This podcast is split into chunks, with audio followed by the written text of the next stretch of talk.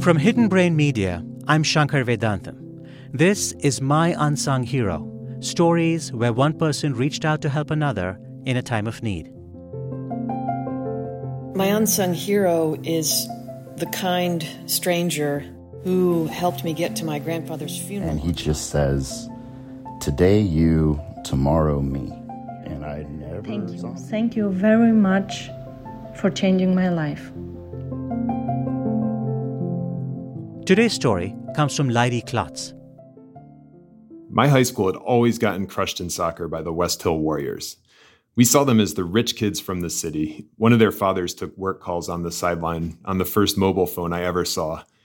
But my group of friends lived for soccer, and, and we had supportive parents too. Um, one of our parents parked a hay wagon on the sideline so that they could get elevated video footage of our games. And by the time we played West Hill my junior season, it was time for us to finally beat them. And I'll never forget, we were already ahead in this game, two to nothing, when I dribbled past my defender near the halfway line and made a backdoor pass to my friend who scored, which effectively ended the game. And I was so excited. As I ran to celebrate with my team, I screamed right in the face of West Hill's best player, a tall, blonde midfielder named Jeff Wentland.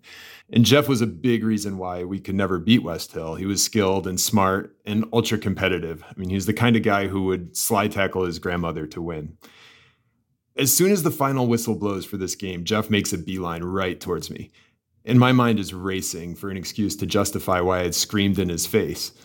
But when Jeff got to me, he just shook my hand, congratulated me on the win, and invited me to join his club team. Now, this was a team that brought together the best players from all the high schools in our area, and top college coaches paid attention to that club team. So, playing on that club team put my development as a soccer player on a whole new trajectory.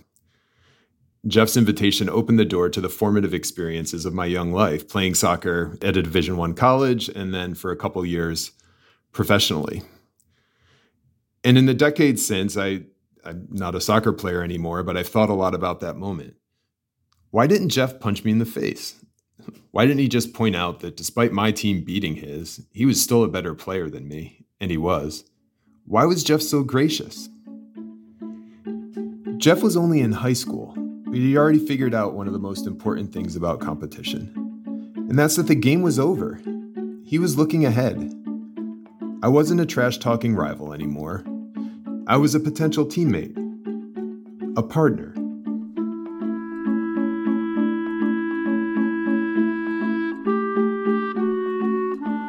Leidy Klotz lives in Charlottesville, Virginia. He teaches at the University of Virginia.